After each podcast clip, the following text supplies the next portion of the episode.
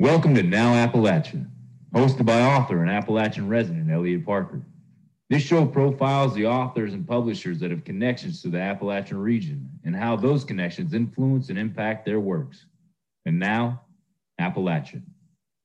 And hello, friends, and we welcome you once again to another episode of Now Appalachia, broadcast and heard here on the Authors on the Air Global Radio Network as the Appalachian region and its 205,000 square miles covering 13 states and being the home to 25 million residents is profiled on this program. And we're profiling the authors and publishers with connections to the Appalachian region and how those influences from Appalachia influence and impact their works. I'm Eliot Parker. It's great to have you with us today. We have a return author with us. He was with us a couple of years ago, and he's back again with his brand new thriller novel. It's called Kill All Your Darlings. And our guest today is author David Bell. And he is a USA Today best-selling and award-winning author of eight novels from Berkley and Penguin, including Somebody's Daughter, Bring Her Home, Since She Went Away, Somebody I Used to Know, The Forgotten Girl, Never Come Back, The Hiding Place, Cemetery Girl, and his most recent prior to this book, The Request. He's an associate professor of English at Western Kentucky University in Bowling Green, Kentucky,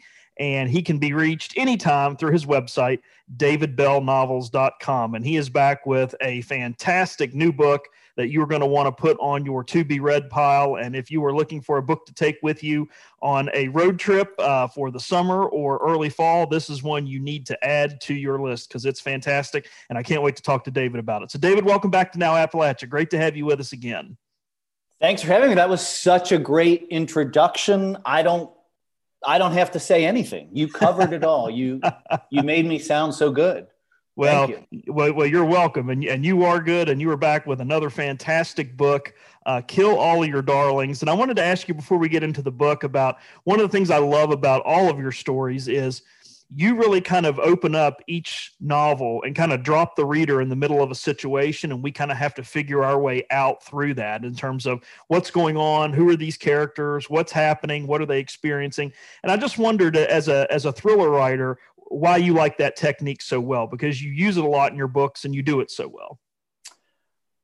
I think it's because th- there's a lot of pressure if you write thrillers to grab the reader right away. I mean, I think that's that's an expectation is that if someone is reading a 900 page literary novel or even a 900 page novel of any kind, there's this expectation of, well, it might take a little bit of time to get going and like a big fantasy novel where it's like, well, there's some world building. We have to explain the politics and the religion and the this and the magic and all that.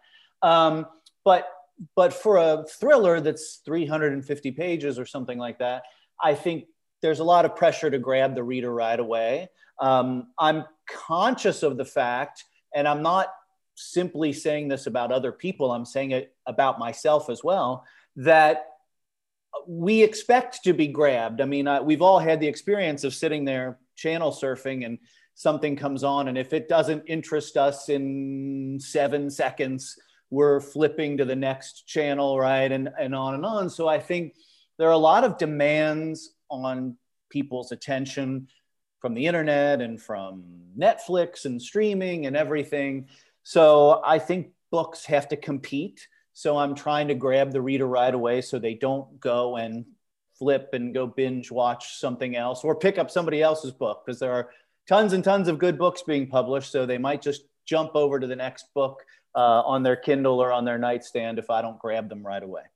Excellent, excellent, very good. Well, at the beginning of this book, we meet a couple of characters right off the bat. Connor Nye, who is an English professor at a fictional Kentucky college, Kentucky Commonwealth University, and he has received an unannounced and unexpected visit by Madeline O'Brien, who is a former student of his. So, uh, before we talk about what she's doing there now, what kind of relationship did Connor and Madeline have uh, prior to her return, uh, this surprise visit that she makes for on him and to him? Well, they were teacher students. She was an undergraduate student of his, and they he had a great deal of admiration for her because she was a really talented student, and she liked him because he was a down to earth, supportive professor. So they really had a good professor student relationship. Um, and since I've taught creative writing for a while at, at universities, students like Madeline show up sometimes. It's rare, um, but sometimes a student shows up who's really talented.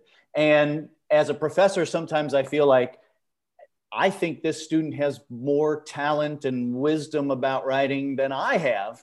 Uh, and it's a strange experience to encounter someone like that who's so young who's 20 21 years old and they've already they're already writing really sophisticated stories. So that has been a little unnerving for connor to come face to face with such a talented student.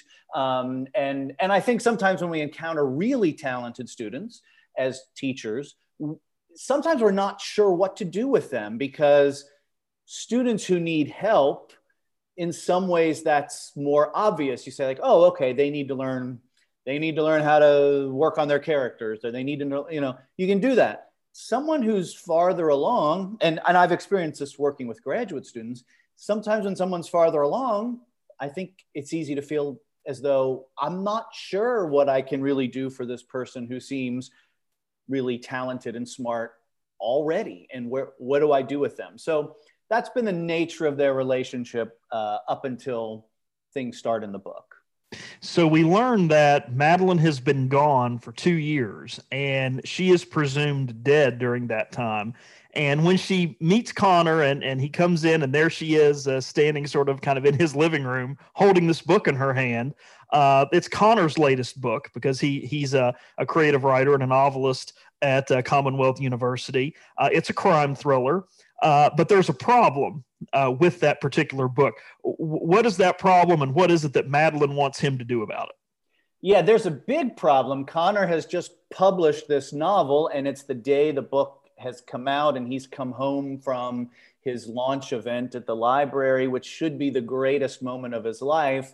And Madeline's there with the book, and the problem is, is that Madeline really wrote the book before she disappeared and was presumed to be dead. This was her honors thesis that she turned in.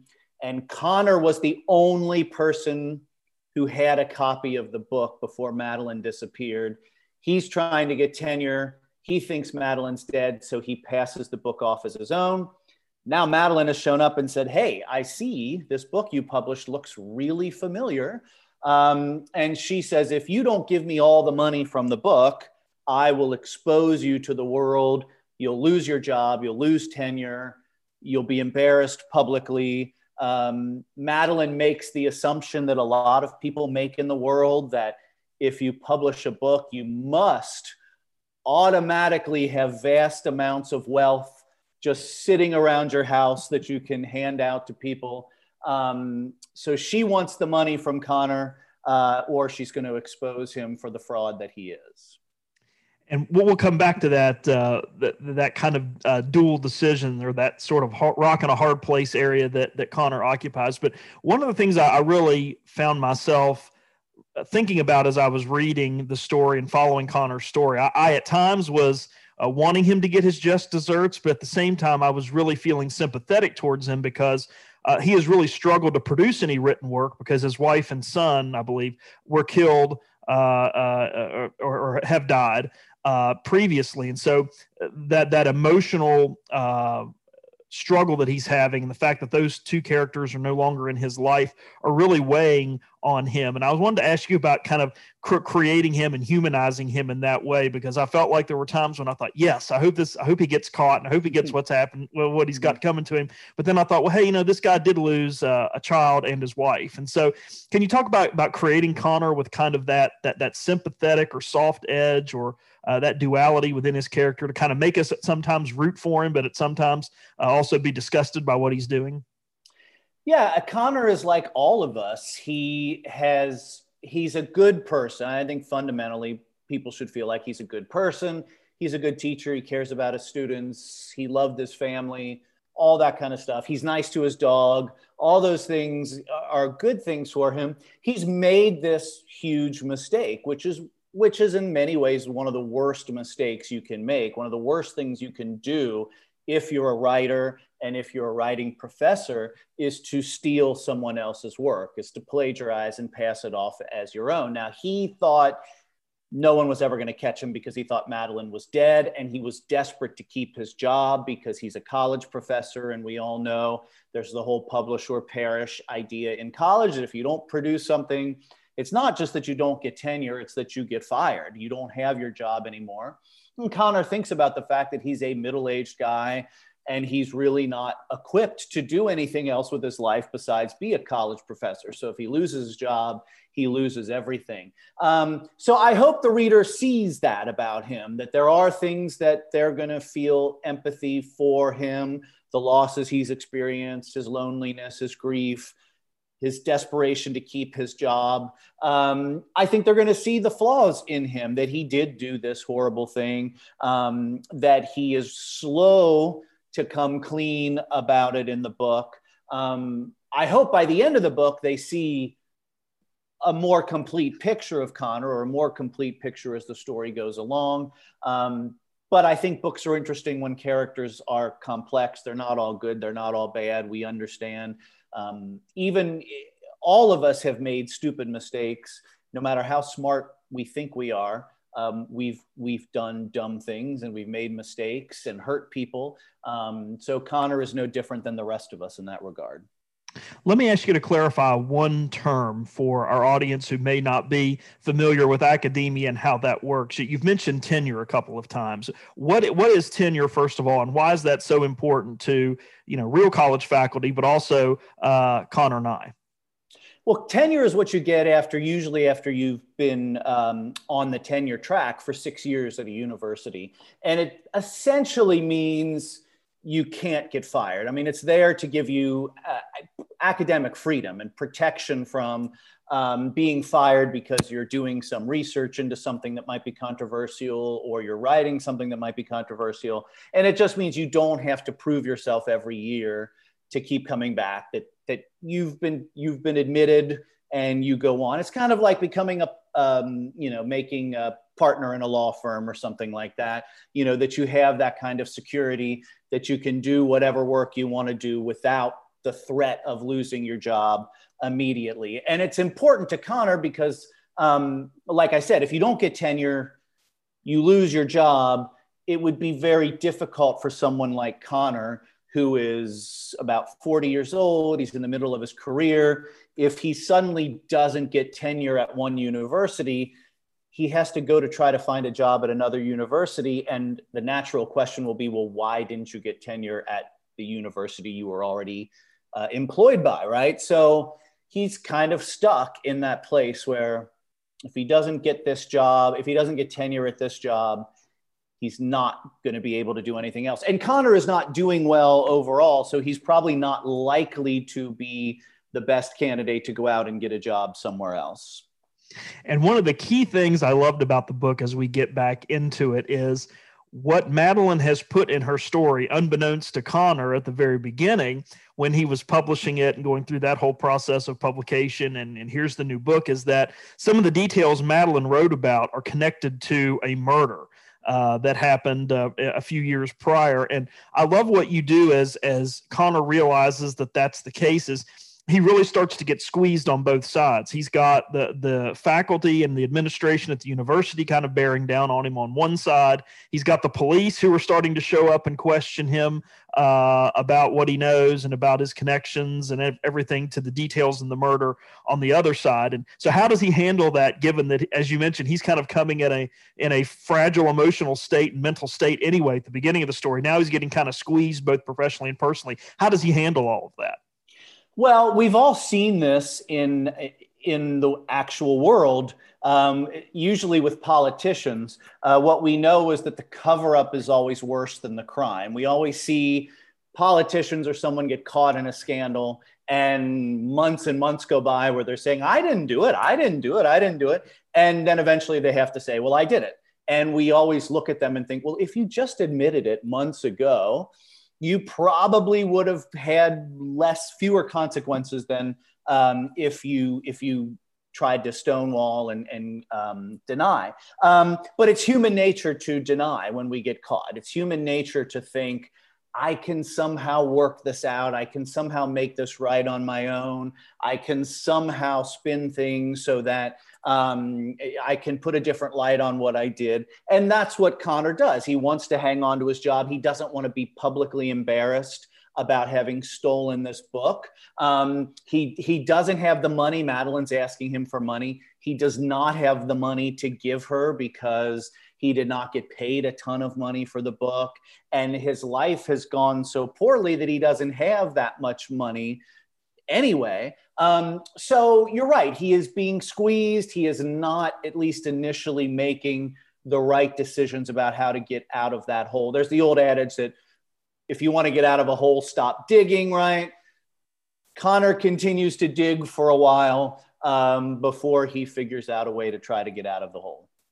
We're speaking with David Bell here on Now Appalachia. He is the USA Today best-selling and award-winning author of eight novels, and his latest book is called "Kill All Your Darlings." We'll come back to the book in just a minute because plenty of good, more good stuff to talk about there. But I, I wanted to ask you, David. You're also the uh, the associate professor of English and director of the MFA and creative writing program uh, at Western Kentucky University. And I was reading a story the other day. I think it was in the Wall Street Journal where uh, because of COVID in the last year, that college applications, at least those that have been submitted, are at an all time high. And I would imagine that some of those, because everybody was home and had plenty of time to think about going to school or going to graduate school or, or back to school for whatever reason, I imagine uh, a significant stack of those applications were for MFA programs.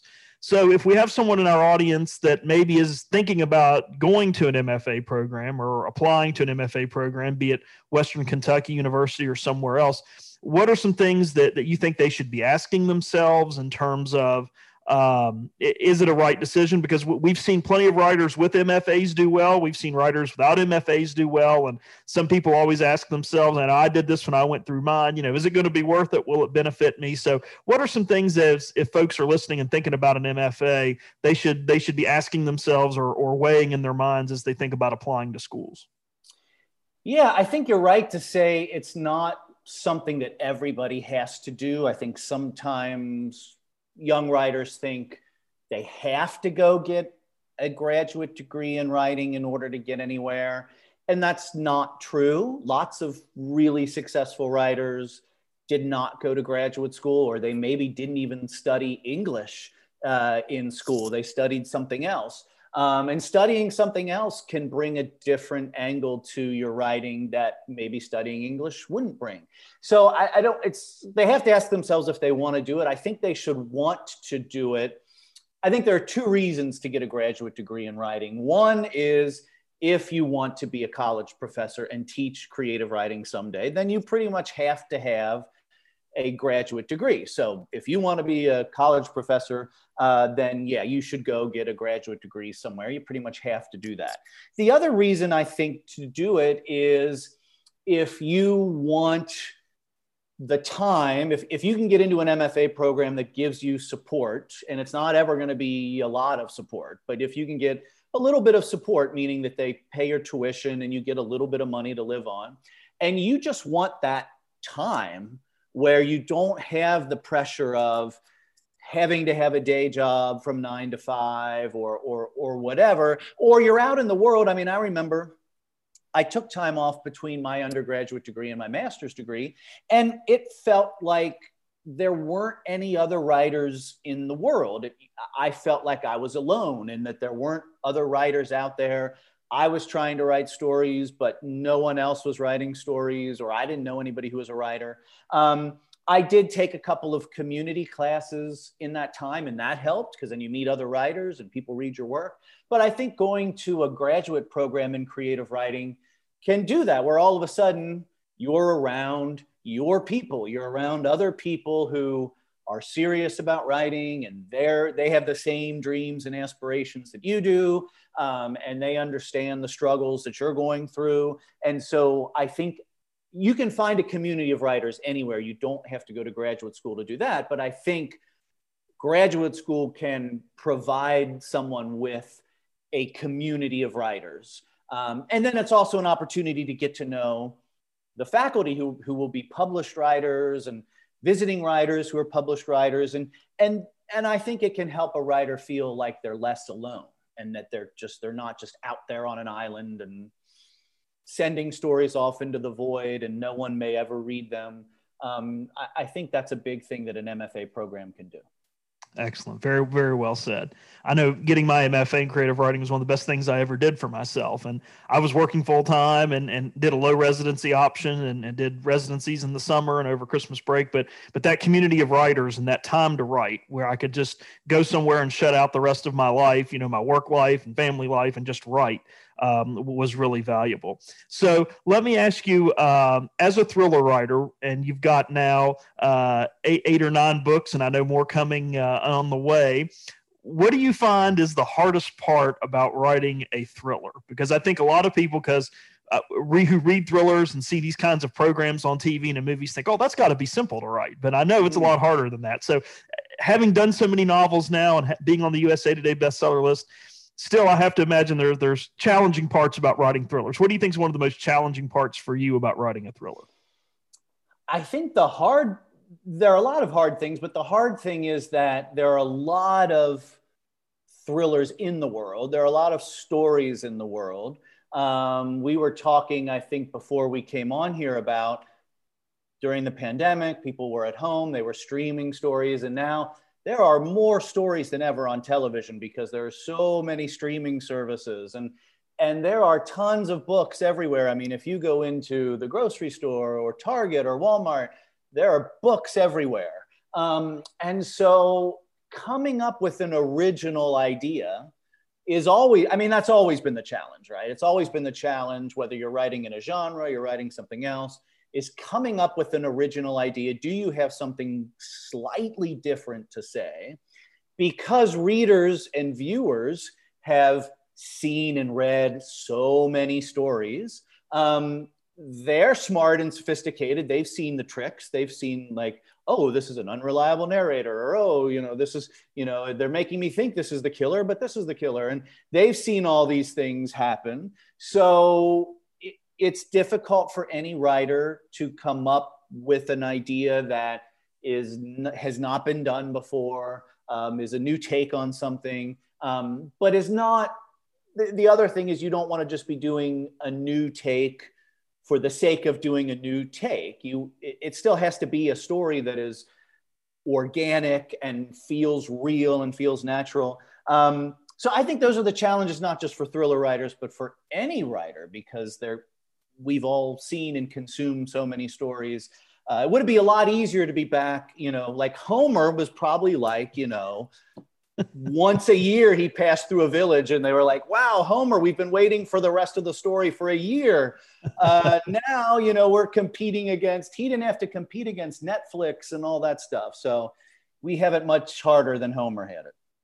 We're speaking with David Bell on Now Appalachia, talking to him about his career as a writer, his work as a professor, but his sensational new novel, Kill All Your Darlings. And I wanted to ask you about where before we get back to, to the book where where you came up with that title kill all your darlings because i i love that title. And it, i've thought about that title a lot you know as i was reading your book and as i was researching for the interview and thinking about things we could talk about I, that that title kept sticking out in my mind. Where, where did you get the idea for that title well, the so when I'm writing a book, I there's always a I always just have a placeholder title. Um, sometimes it's just a nonsense title. Um, in in the case of this book, it was I was thinking of it as the manuscript um, because the book is about a stolen manuscript, whatever. So I was just thinking of it that way. Um, when the book was finished and I was turning it into my editor, um, then immediately there's always this no, like, well, the manuscript, that's kind of a boring title, right? You know, whatever. So come up with a better title. So because this is a book about a creative writing professor and and murders on a college campus, that tied that phrase, um, which is attributed to Faulkner, um, came to me. I think anyone who's taken a creative writing class, or at least when I was taking creative writing classes, people always talked about that phrase. In writing, you have to kill all your darlings. That when you write, you might write this beautiful, wonderful scene or chapter or whatever. Inevitably, when your editor or your writing group or whatever reads that book or story, that's the scene they go to and say, you know, you really need to cut this part of the story. And it's the most painful thing in the world because, as the writer, we think, no, that's the most beautiful part, but that might be why it has to go. And that's what Faulkner is talking about in that quote is you have to take out the thing that you think is most precious and beautiful in your writing. And it can feel as a writer like we're cutting off one digit of our pinky finger every time we do that. Um, and then there's a second, obviously, there's a second meaning to it in my book, which is that, spoiler alert, it's a thriller. Um, some people end up dead in the book. Um, and so it works on both those levels. It's about the creative writing part of the book. It's also about the fact that some people have been killed in this town. Um, and so I thought it, it, it was it was the perfect title for the book. I think. I loved it. Absolutely loved the title, and hearing that explanation is is perfect. And I can see exactly why you chose that as well, given what happens in the book. And speaking of one of those darlings that doesn't make it to the end of the book, we talked about Madeline O'Brien earlier.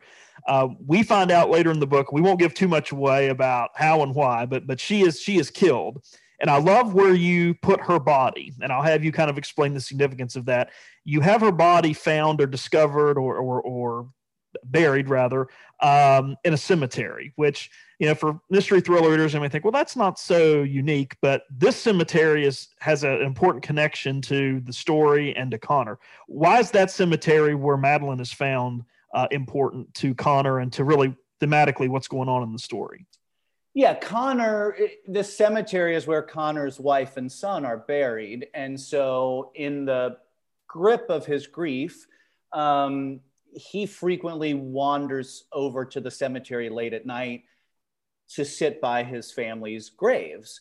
Um, and so, and it's actually based on something right down the street from me here uh, is Fairview Cemetery, um, which is the only reason I bought this house is because it's two blocks from a cemetery. But no, there is a cemetery right down. If you're ever in Bowling Green, there's Fairview Cemetery, which is the giant cemetery where Duncan Hines is buried. Um, so the next time you have a delicious brownie, think about Duncan Hines. moldering in his grave down the road. Um, but but at the cemetery down the road here, um, obviously there's a fence around the cemetery, but um, a tree has grown up through the fence and has opened up the fence. And so even when the cemetery is closed, uh, you can slip into the cemetery and still walk around and do whatever.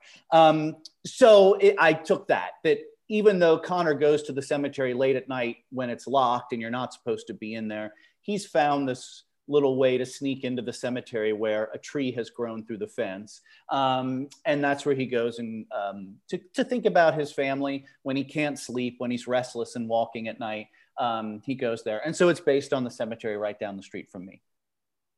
Excellent. Very good. And what what last question I had for you is um, about the point of views, the multiple point of views that are in the book, which, which, I love because I felt like we had a chance to get inside different characters' heads as the mystery is unfolding. But I want to ask you about putting that together. Is is that something as you were drafting it? Did you just go in order and, and change those uh, points of view as you were drafting, or did you sit down and write all of one character's point of view first and then go back and do another characters and kind of meld those together. How did you do that and what was that challenging to do? You know i've heard of writers who do that who write one character's entire point of view and then the other character's entire point of view. Um, i couldn't do that. I think in a i must think in a much more linear fashion that i have to have it i have to have it go in the order it's supposed to go. Um, so I did make, I mean, I made an outline for the whole book, and then I made a second summary chart, whatever you want to call it, of the order of the points of view and the times that they were narrating, because some of the points of view are from two years ago, one year ago, five years ago, um, and then in the present. So I did make a chart to keep all that straight. I, I don't know that I actually stuck to my chart, but it I felt better once I had plotted the direction that they were going to go, um, so that I could, I, I, at least had some sense that I could make, I could make sense of what was going on. Um, and it was tough. It, it was. I've never written a book, or I've never published a book, at least, where the that where the time was like this, where we're, we're going back and forth from the present to the past in different years. And so that was the biggest challenge. And before I wrote the book, I really was worried. I thought this is the way I want to tell the story. And I was really worried what if I start doing this and I can't do it and it's a disaster? Um, so I think it turned out all right. I think it's a non disaster, but that was the big anxiety for me was I'm, I'm trying to tell the story in a way that I've never told a story before. Is that going to work? Am I going to be able to pull it off? So that was a concern. In our final moments with you today, David, if uh, anyone wants to get in contact with you to talk to you about Kill All Your Darlings or your other books, um, how can they do that if they want to to do that, or if they want to learn more about Western Kentucky University's MFA program? Where can they get information uh, about that? So, how can they reach you and the MFA program, and then where can you get copies of Kill All Your Darlings? Yeah, you can find me. I have a website, davidbellnovels.com. I'm on social media, uh, Twitter, Facebook, Instagram. It's all David Bell Novels. So you can find out where I'm doing events, when books are going on sale, things like that. If anybody has questions about WKU, you can always write to me there uh, and ask through my website or whatever. I'm happy to talk about it. And the book is going to be available a lot of places. It'll be in Target. Uh, it will be in Walmart. It will be in Barnes and Noble. It will be available online uh, from your favorite indie store, bookshop.org. Uh, I'm doing events. There will be some bookstores that will have signed copies. Joseph Beth in Cincinnati, Parnassus, of course, Poison Pen in Arizona, um, and ultimately Bowling Green, Barnes and Noble. So you should be able to find a copy of the book somewhere. And if you want a signed copy, you can always check out my website. It'll tell you how you can get a signed one. Fantastic. And, and David, I think I, I can't add apparently. So the Kill All Your Darlings is your 10th book or 11th book? I misspoke earlier and couldn't count, said it was your ninth. Is, is oh, this your 10th well, or 11th? you know, you're a writer, so you're probably not that good at math. That's probably I'm not. it's it's the 11th book with Berkley. It's my 11th. I did two books with a small press before I went to Berkley, so it's my 13th overall. Uh, 11th one with Berkley. Lucky okay. 13 overall. Yeah. Absolutely. Okay. Very good. I wanted to get that right. As, as we were talking and I was looking at your list of books, I thought, boy, I totally blew the uh, book count on that. So, so well, that's okay because sometimes I have to stop and try, you know, I, I, I used to wonder, like you would hear authors and they'd be, they wouldn't be able to remember like how many books they'd written, or you'd ask them something about a book and they would say, oh, I don't remember that from my book. And I would think, oh, come on, what's wrong with you? Now that's me. I can't remember anything even about my own writing career. So I, I need a fact checker following me around too. Fantastic. And thank you for being forgiving for, of me yeah. on my bad math. But we've been talking That's with right. uh, the amazing writer, David Bell, his 11th book with, uh, he has 13 books overall. He's got 11 now with Berkley and Penguin. And his latest is fantastic. It's called Kill All Your Darlings. It's a thriller set at the fictional Kentucky Commonwealth University in which a former student visits her former professor with, uh, goals of getting money for payment from a book that he published that she wrote. It is a terrific story. Every chapter is purposeful and quick. You'll turn the pages uh, once you get started. It's fantastic. You've got some characters that you're going to fall in love with, some you're going to want to keep an eye on. David, it's just amazing. And I hope that uh, folks looking for something to add to their uh, summer and fall to be reading or to be read piles will consider your book. It's terrific. Congratulations on it. Uh, and as you get that next one done with Penguin, we'd love to have you back on to talk about it. So thanks for being with us today.